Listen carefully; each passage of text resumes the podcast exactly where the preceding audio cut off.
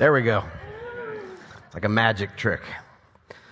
Um, before we get started into the word, I want to let you know Shasta Van Sickle, give us one of these. She's headed on a medical mission trip this week with Handfuls of Hope. This is your third time doing something with them. And Kiko, who is our missionary friend that um, we've grown to love and, and many of us support, he, uh, he's part of Handfuls of Hope. Just a great, great ministry. So I'm going to pray for Shasta and her team and for our time together. Lord, thank you. Thank you for Jesus. Thank you for hope. Thank you for eternal life. Thank you for the abundant life that you've provided. Uh, I want to pray for uh, Shasta and her team. We cover them in prayer, Lord, that they would have a traveling mercies go before them, uh, getting to the Dominican Republic as well as coming back from the Dominican Republic. I pray there be unity in their team.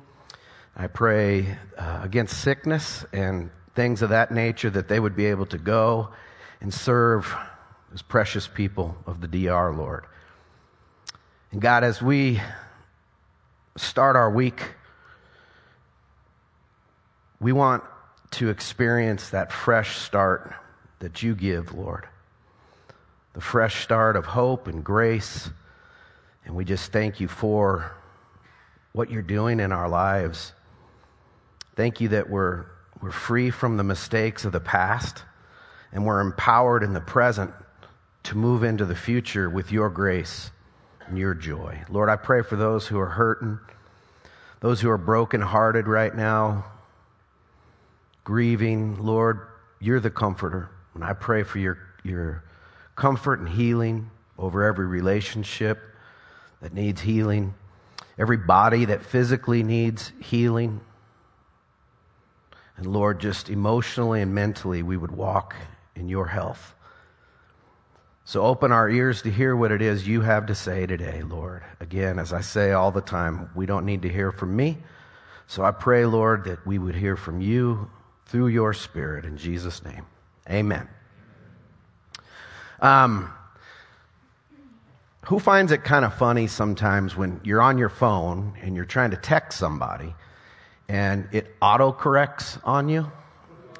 This week, I was texting Ryan Opeka and I thought I text, Can you chat today?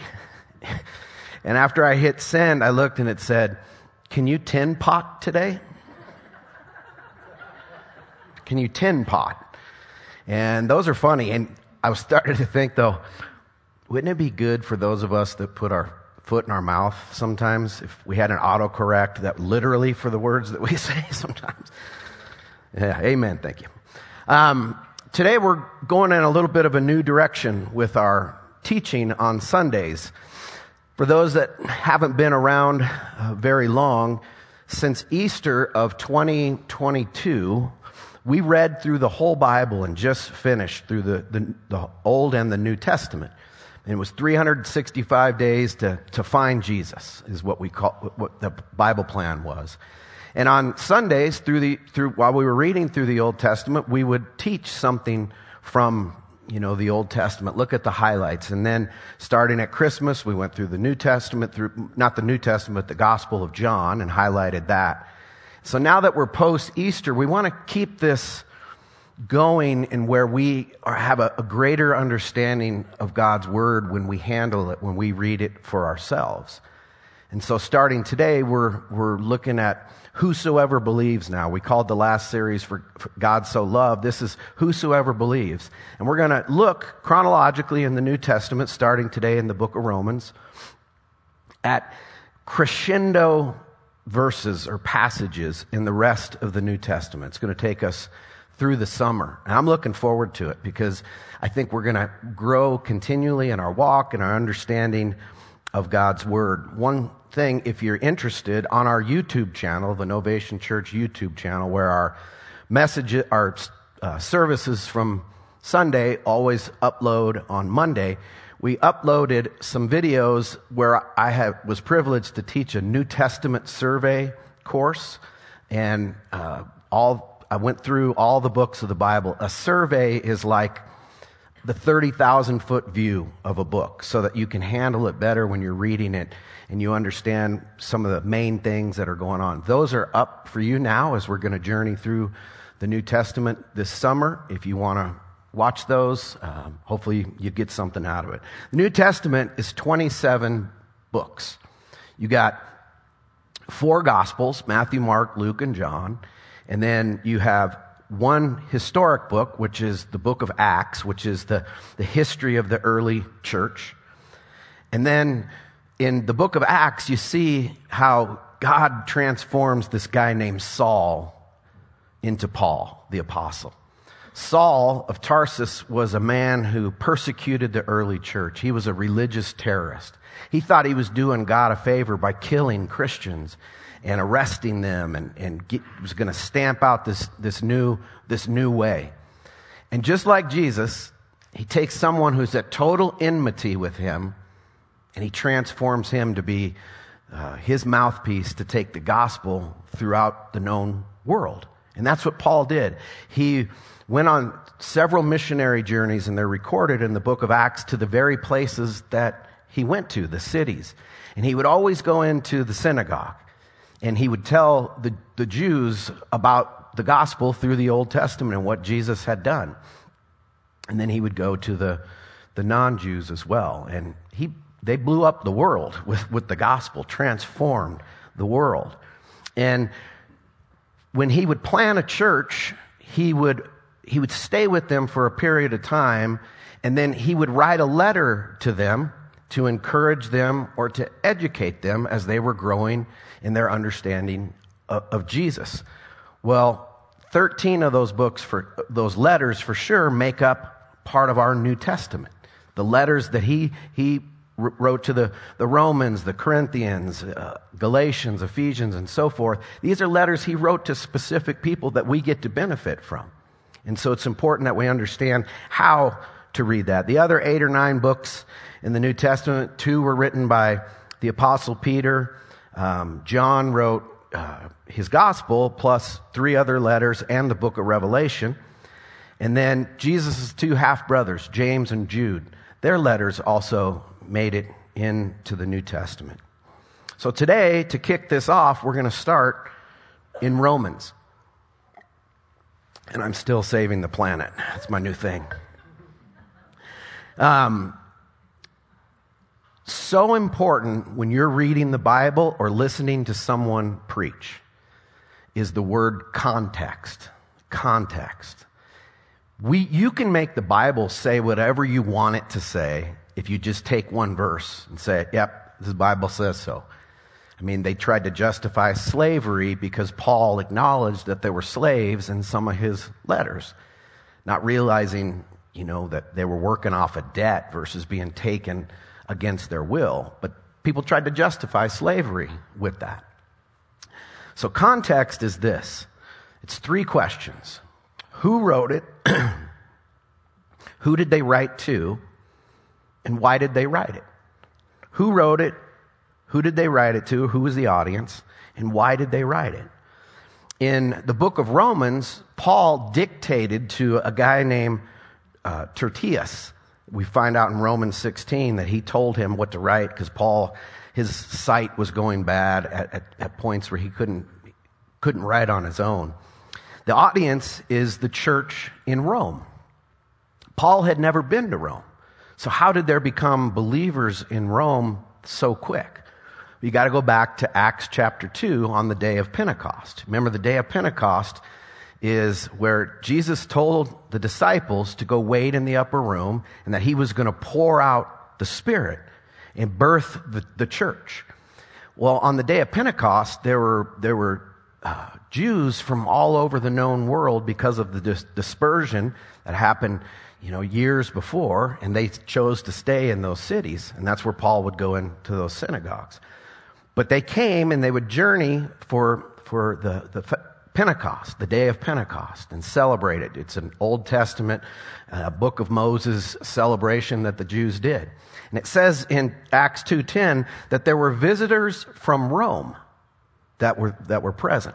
They witnessed the outpouring of the Spirit. They heard Peter preach the gospel, and thousands of people became followers of Jesus. And so those new Roman, those new Jews that lived in Rome took the gospel back to Rome, and they started a church. So Paul is, knew about this, and so he's writing to them and got this letter to encourage and educate them. The book of Romans might be the clearest explanation of the gospel ever written, or a commentary on the gospel, like a deeper understanding of it. Today we're going to be in Romans 8, verses 31 through 38, and it's the crescendo right in the middle of the book of what all Paul is trying to have us as believers understand. In chapters 1 through 8, Paul is just laying out the gospel, the truth about the life, death, and resurrection of Jesus and what it means for us. So we're going to look at that. I'm going to read from Romans 8 31 through 38. He says, In the face of all of this, let me pause. Most translations say, therefore. Whenever you see a therefore in the Bible, you need to know what it's there for right? Where's Steve when I need him? But, but it's true. In light, the therefore means in light of all of what I just told you. Listen, and then it's kind of listen in kind of deal. In the face of all of this, what is there left to say? If God is for us, who can be against us? He that did not hesitate to spare his own son, but gave him up for us all can we not trust such a God to give us with him everything else that we, we can need? Who would dare accuse us whom God has chosen? The judge himself has declared us free from sin. Who is in a position to condemn? Only Christ, and Christ died for us. Christ rose for us. Christ reigns in power for us. Christ prays for us. Can anything separate us from the love of Christ can trouble, pain, or persecution, can lack of clothes and food, danger to life and limb, and the threat of force of arms. Indeed, some of us know the truth of the ancient text. He's quoting Psalm 44. For your sake we're killed all day long. We are accounted as sheep for the slaughter. No, in all these things we win an overwhelming victory through him who has proved his love for us. I have become absolutely convinced that neither death nor life, nor messenger of heaven, meaning angel, nor monarch of earth, neither what happens today nor what may happen tomorrow, neither a power from on high nor a power from below, nor anything else in God's whole world has any power to separate us from the love of God in Jesus Christ. I mean, later, let's go home. I mean, what else needs to be said if we embrace that, if we believe that, if we take that to heart? Paul gave five rhetorical questions there that we're gonna, that's gonna be the meat of, of the rest uh, of the message. And what I see saturated in this passage is grace, grace, grace, grace, and more grace. And His grace is enough. His grace is enough. Because of His grace, because His grace is enough, we can count on five things in these rhetorical questions. The first one is we can count on His power. You can count on His power. Grace, God's grace is the power to do what we could never do on our own. Are you in a troubled marriage? Grace will give you the power to, to walk in that relationship if you're in a, in a troubled situation. Grace, the power to do what you could never do on your own. Is there a calling to ministry? Is there a calling somewhere where you just go, I don't know if I can do this? Well, His grace is enough. It's the power to do what you could never do on your own. Here's the first rhetorical question he said If God is for us, who can be against us? Uh, our oldest daughter, Chase, who has baby Jolene. They're coming out in a few weeks, so whoop, whoop. Um, the fir- very first verse I had her memorize was this verse because I wanted God confidence instilled in her as a little toddler.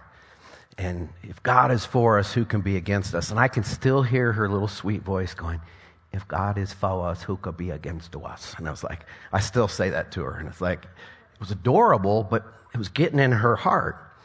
Here's the deal God has no rivals, He has no equals. No, no one or nothing compares to God. If God is on your side, you can't lose. If God is for you, no one can be against you. In 1916, the Georgia Tech football team beat Cumberland College 222 to 0. Here's the proof. Check this out. That's basically scoring every play almost 222 to 0. Brian, would that be a butt whooping? Yes. He's nodding his head, yes. That is a world class butt whooping right there. But here's the deal I got better news than Georgia Tech. Jesus had a victory over our enemies of sin, death, and the evil one. That wasn't 222 to nothing, it was infinity to nothing. If God is for us, who can be against us? 1 John 4 4, uh, John says, Greater is he that is in us than he who is in the world, meaning the evil one. Greater is he who resides in you than who resides in this world. We're going to have times where people are against us. We're going to have times we always have the evil one who is against us. But God's for you. So who can be against us? This past week, um, somebody wrote something on the interweb about me that was a total fabrication, was untrue. And uh, anybody who knows me knows that what was written is not true. Um, but it still was written. Thanks. You know, what do you do on that? Scott, if God is for you, who can be against you? If somebody's against me, God's for me. And I want to remind you of that this morning. You may be at enmity with somebody, or somebody is at enmity with you. Somebody may be coming against you. If God is for you, who can be against you? If you name the name of Jesus, if you follow Jesus, you already have a target on your back. And the more you're in like leadership or a different role, the bigger the target. It comes with the territory. If they slandered Jesus, who was sinless, we're going to be slandered. We're going to be not always thought perfect of. God's on your side. He's got your back. How many know that's good news? Second thing, we can count on His provision. We can count on His provision. Grace is God providing for us. He's a gracious God. He's a generous God. He's a perfect Father. And we got good dads who provide for their families, they provide for their kids how perfect is the, the provision of the Father? Here's the second rhetorical question. He that did not hesitate to spare his own son, but gave him up for us all, can we not trust such a God to give us with him everything else we need? We have all we need in Jesus. We have the full benefits package from the Father in his Son. All, everything that is Jesus's spiritually he has shared with you and me. He's shared with us. I think sometimes we're asking God to provide something for us that He's already provided. Think about this. Let's say somebody says, I bought you a new car, and they pull up to the front of your house, the place where you live, and they get this brand new vehicle. And here's the key, here's the title. It is in your name, you own it, it's yours would you say to that person, Can I get in it? Can, can I drive it? you know, you wouldn't say that. You would grab the key and say, Thank you. Well, sometimes we, we have that posture with God like, Can I really ask you for these things? Did you really share with me? I think he want, He's glorified when we live in, in the full benefits of who we are in Jesus, and that we, we recognize that and we thank Him for it. In Jesus, God solved our biggest problem of sin, death, and the evil one. In Jesus, He did that. But then He gave everything that's His as well to us. That should cause gratefulness in my heart, gratefulness to, instead of complaining or fear or worry, to just know He's, he's going to provide. Psalm 37, verse 4 says, Delight yourself in the Lord, and he will give you the desires of your heart. Meaning, when, when I pursue my joy in, in God, in the Lord, his very desires become mine. It's, it's not, hey, delight yourself in the Lord and, and he'll give you that Maserati or that Porsche. That's, that's not what that means. It's, he will give the desires of your heart will be his desires. You'll be walking in his, his will. In the New Testament, there's at least 20 times, mostly from Jesus, where he says, Ask of me, ask of my Father. Ask, ask, ask, ask, seek, knock. Uh, Paul in Philippians 4:19, he tells the church, he says, "My God will supply all your needs." My God's going to supply your needs. Notice he didn't say wants. But I don't think it's wrong to, not, to, to pray for wants. I mean, we'll trust His will to be done, but He says He will provide for all of our needs. We just need to learn to trust Him. Third, uh, because of His, His grace is enough, we can count on His protection. We can count on His protection. Yes, all the points are going to begin with P. We preachers have to do that. But um, Grace is his protection against the accusations of the evil one. It's his, his protection against the accusations of the evil one.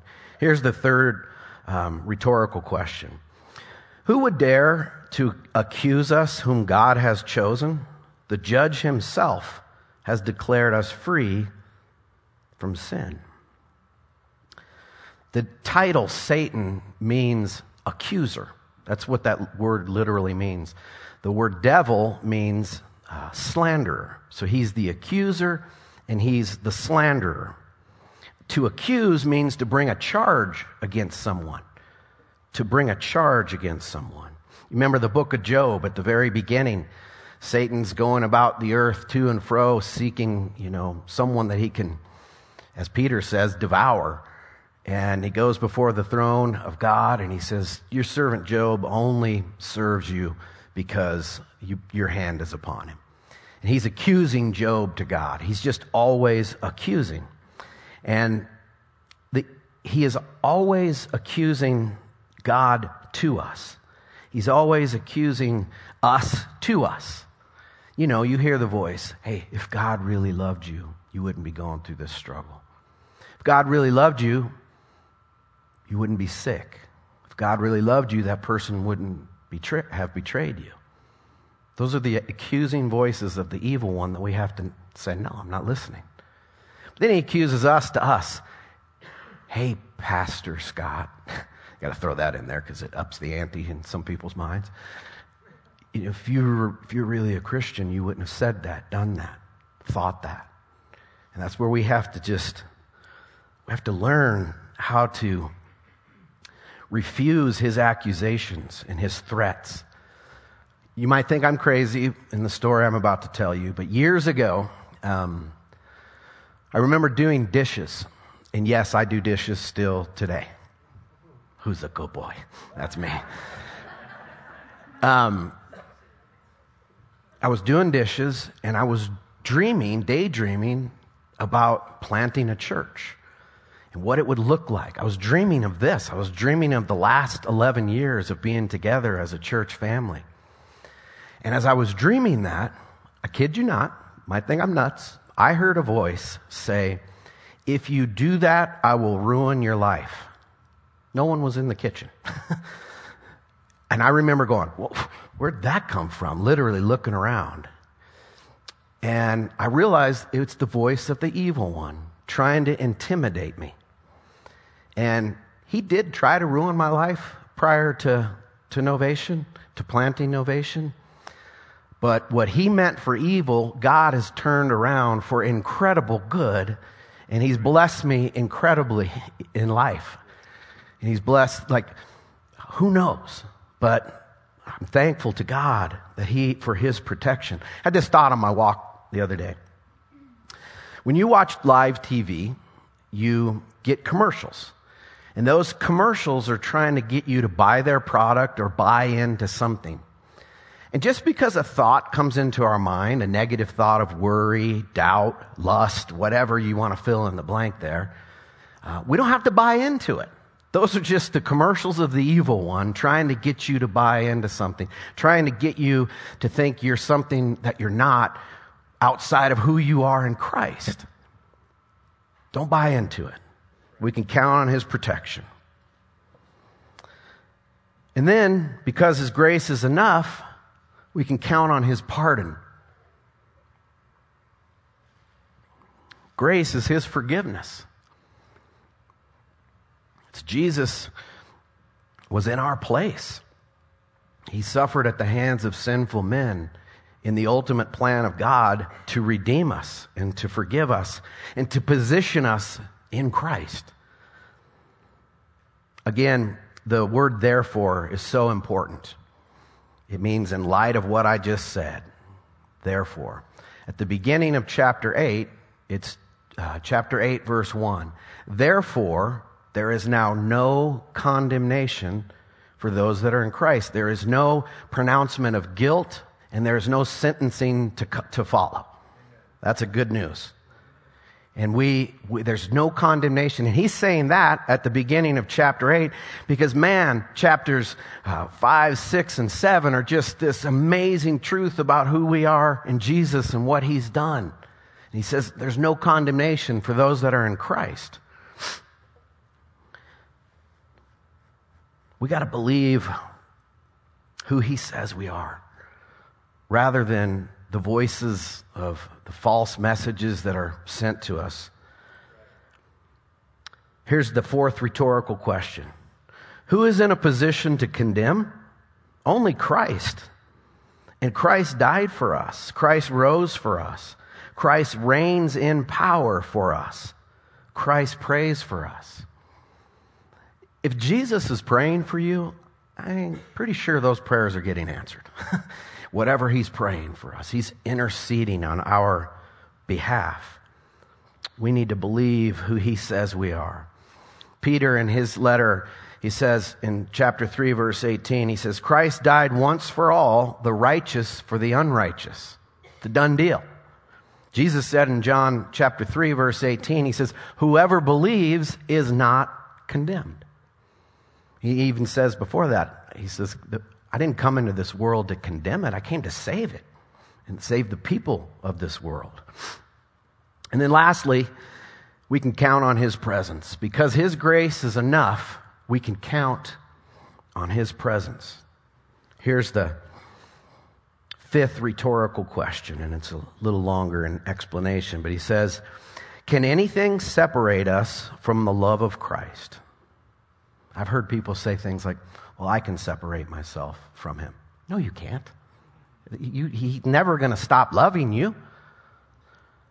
Can trouble, pain, or persecution, can lack of clothes and food, danger to, to life and limb, the threat of force of arms, Indeed, some of us know the truth of the ancient text. Again, Psalm 44, verse 22. For your sake we are killed all day long, and we are accounted as sheep for the slaughter. Let me pause there.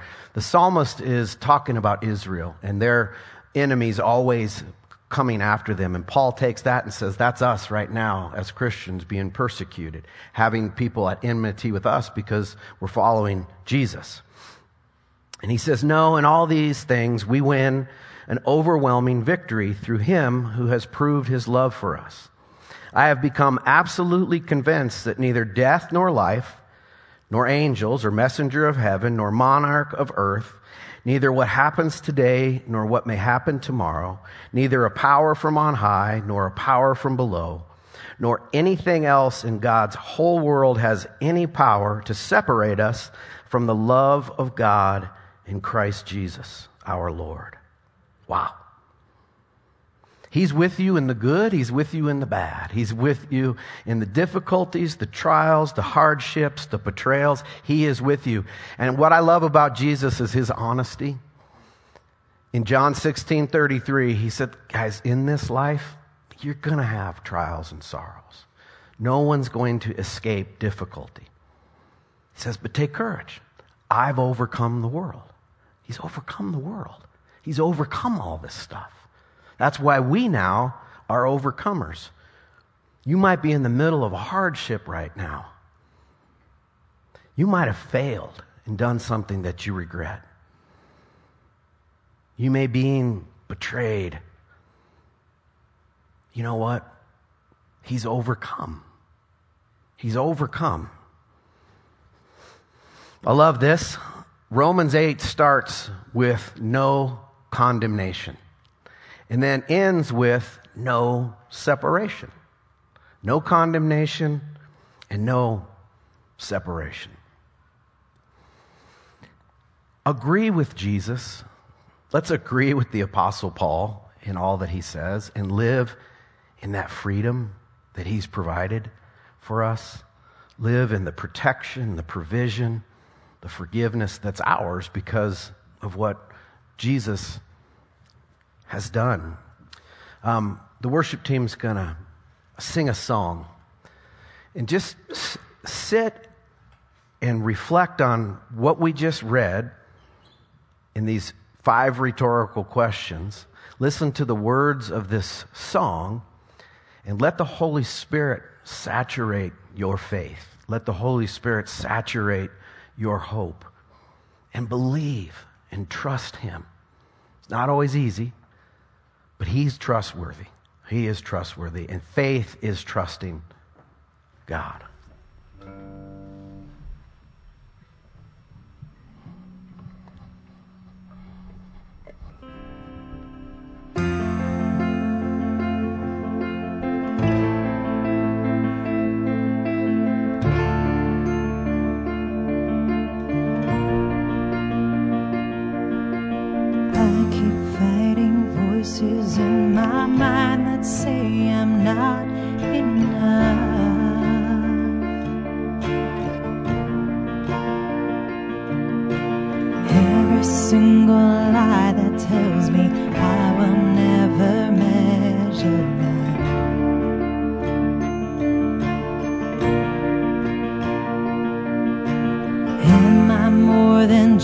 Just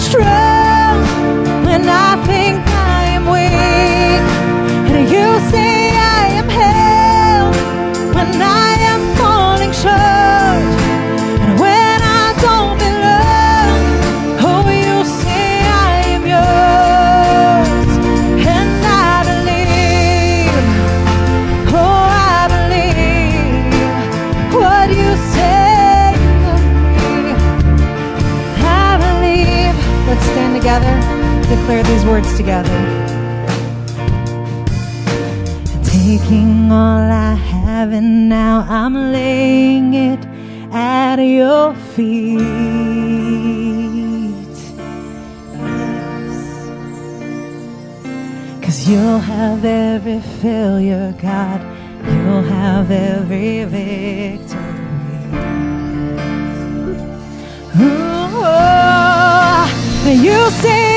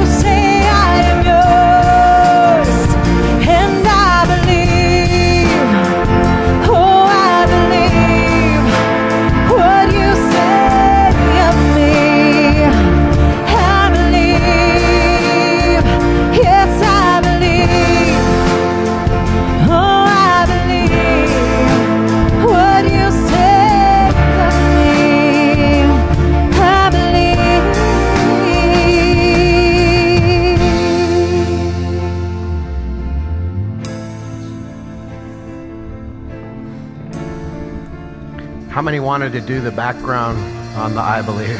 I can't. Maybe we should do that real quick. No. Congregational. I. Um, you guys know what I'm talking about, right?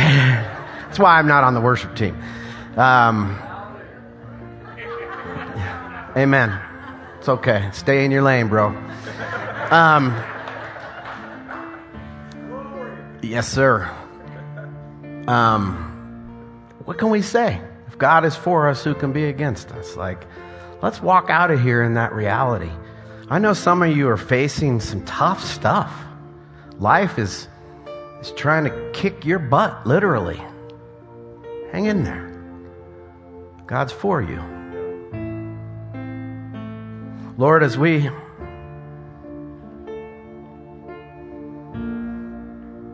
Lord, as we have celebrated your goodness in the gospel today, pray we leave filled up fresh and new.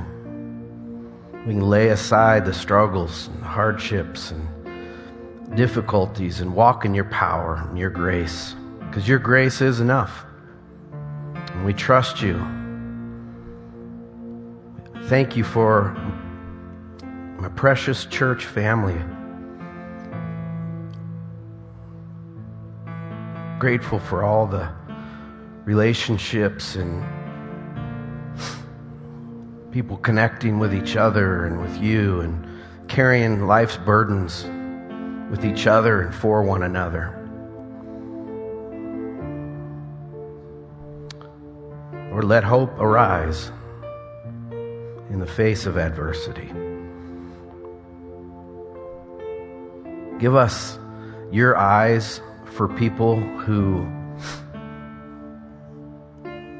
might be against us or difficult or don't believe what we believe. Lord, help us to see people the way you do. You love you love the world. You don't love the ways of the world, but you love the people of the world. And we want to be part of that, Lord. Strengthen us as your people today, Lord. Encourage our hearts, renew our minds, invigor our, our faith. We thank you, Lord. Thank you how passionate you are about us. May you fill us with fresh and new zeal for you and what you're doing in our families and our friends and our communities in this church. In Jesus' name, amen. Um,